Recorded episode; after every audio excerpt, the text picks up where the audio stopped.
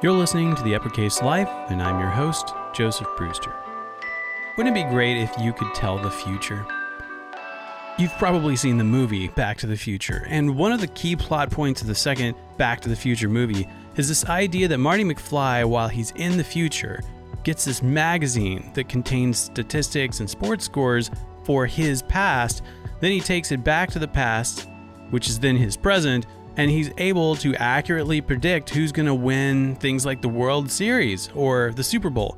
And he's able then to make a lot of money. Of course, in the movie, that falls into the wrong hands. The wrong people get wealthy. But the idea of being able to bring information back from the future that would allow you to make really well informed decisions today stuck out to me. And I thought, what a powerful tool. What if you knew how things were going to turn out?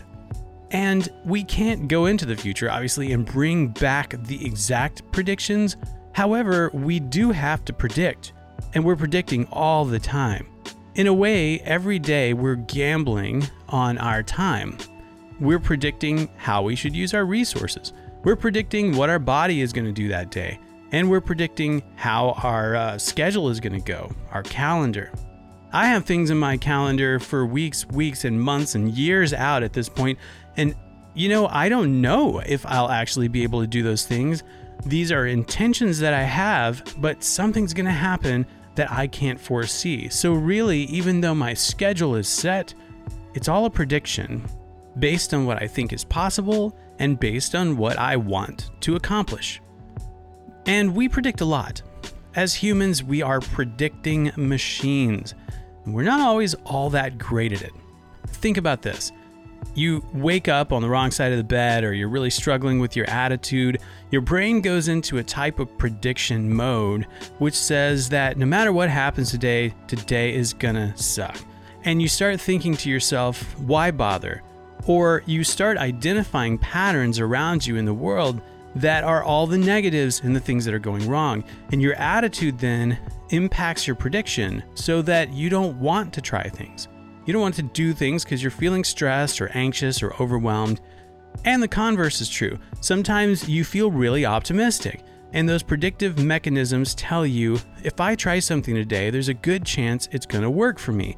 I want to do stuff. And you're more likely to put yourself out there, to take risks, and to attempt things. And all of this is fine because we're meant to predict.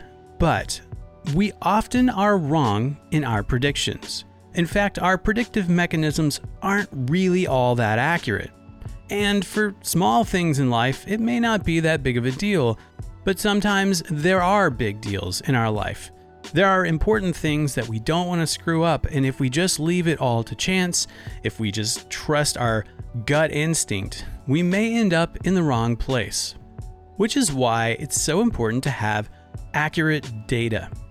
And we have the opportunity these days with the technology that we have in 2023 to track data on ourselves like never before in history. And I think it's super cool. However, although most of us are tracking data about ourselves right now, whether we intend to or not, our devices are just doing it by default. We don't always pay attention to that data, and we're not always using that data to help us make wise, informed decisions with our resources, with our time, and for our health. But when you employ the power of that data, you actually can make much more accurate predictions. And consequently, you end up with better outcomes as a result. So we want to utilize that data. We want to track data, we want to look at our data, and then we want to alter our actions based on what we can learn from that data.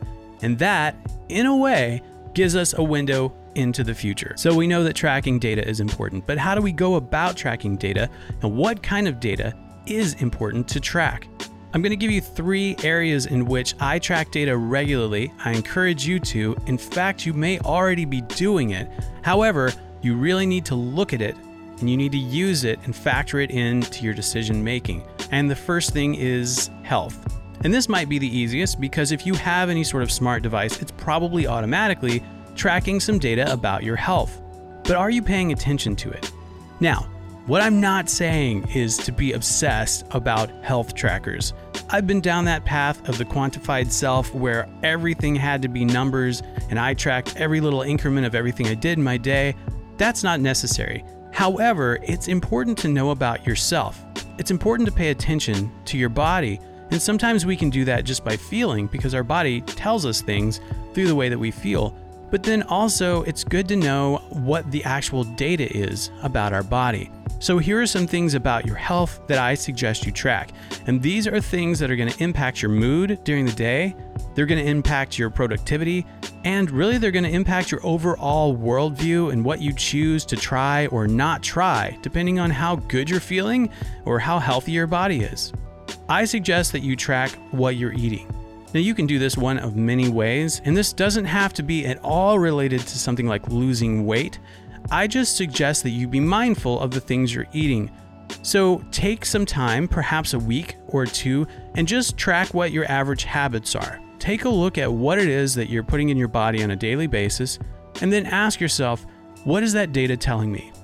Are you treating your body well? Are you treating your body like a high performance machine and you're putting in high octane things? Are you putting garbage in? And do you think that could be impacting your productivity and your moods during your week? Additionally, what is your activities like? Are you sitting all day? Are you being overly active? Are you wearing yourself out and just going all the time? Be aware of what it is that you're doing on a daily basis. And sometimes that can just be a matter of looking at your steps. And I know we've all been there obsessing over the 10,000 step thing or whatever. I'm not saying do that. I'm saying look at the data. What data is already being tracked? Look at it and ask yourself, what is this telling me about my day? Because really, if you were to predict your steps for the day, that's hard to do. But if you're looking at your steps on a daily basis, what you'll find is it becomes easier to make a good prediction about how many steps you've had today because you're used to seeing accurate data. The same is true with any area of your health. If you're used to looking at what your food intake is, you're going to be able to make pretty good guesses even if you stop tracking it. So take some time and make yourself aware of what you're putting in your body, how you're treating your body, how much sleep you're getting, how much water you're getting. Be mindful of these things and take some time, at least on an annual basis, to spend a week or two and track what you're doing for your health. The second thing, which we've already talked about on this channel in previous episodes, is your time. And I've gone through in previous episodes how you can use apps to track the time on the tasks that you're doing throughout your day. Now, even if you don't do that, if you're an iPhone user, you're probably already having your time tracked in the background. In fact, you have a dashboard inside of your settings that's going to show you how much time you spent on what apps and how much time overall you've spent on your screen today. So, even if you're not tracking your physical tasks during the day, there's at least some data that's probably already being collected that most people don't even look at. So, what is your usage of your devices? That's probably the easiest thing to track. I would take that further and I would track things like how much time am I spending in transit today? How much time am I spending by myself in a room. Maybe if you're somebody that works from home, how much time am I spending in nature? How much time am I actually working or on break? Take some time and find out what it is that you're spending your time on throughout your day. It'll make a big difference in how you make decisions, and it could be as easy as starting with the data that's already right there in your device and being intentional about what you see. If you look at your TV, your smart TV, or your smart device, and you realize, wow, I spent a lot less time than I intended to doing this thing that I would like to be doing, you can make an adjustment. And on the other side, you might not want to know how much time you're spending on games or how much time you're spending on Netflix because it might not be in line with what you'd like to do with your day. But you need to face that data, be aware of it, and ask yourself what you could be doing differently based on the facts of how you spend your time. The truth is, we waste a lot of time, and time isn't something you can get back. It's not like money where if you don't spend it, it sits in the bank and it accumulates interest. It's gone when it's gone, so you really want to make sure that those seconds are ticking away in the way that you are proud of. The other thing worth tracking is resources. And this might vary more than the other two things, depending on what you do with your day and depending on what it is your life is like. But resources that we all have to track are things like money. Money is important. It's a resource that you're going to use all the time, and it's important to know where your money's going and what you're doing with it. Now, I will say of all three of these categories, for a long time, money was the most challenging for me. And not because I didn't know how to track it, but I honestly didn't want to look at it. And I understand that if you're going through a difficult time financially, sometimes the hardest thing to do is to look at your bank account or to go back and run your profit and loss for that business. If you're somebody who's an entrepreneur or a freelancer, you may be just plowing ahead with the work you need to do and trying to ignore what the bottom lines are because they intimidate you. But the truth is, you need to know. You need to know what you're spending and you need to know what you're bringing in. And those will help you make informed decisions about what you're going to do tomorrow with those resources. So, money is the obvious resource you should be tracking, and it's something that's worth looking into regularly. The more often you look at it, the less intimidating it becomes. So if you don't think of yourself as somebody who's particularly good at budgeting, start now, and I guarantee you, after a little bit of time of doing it, it's not going to be any harder than brushing your teeth or taking a shower. It will just be one more thing you do in your day. And if you're someone like me, I actually own a lot of equipment for my company. And part of what businesses do is they track their inventory. So it might be worth for you checking what is the physical resources I have available to me?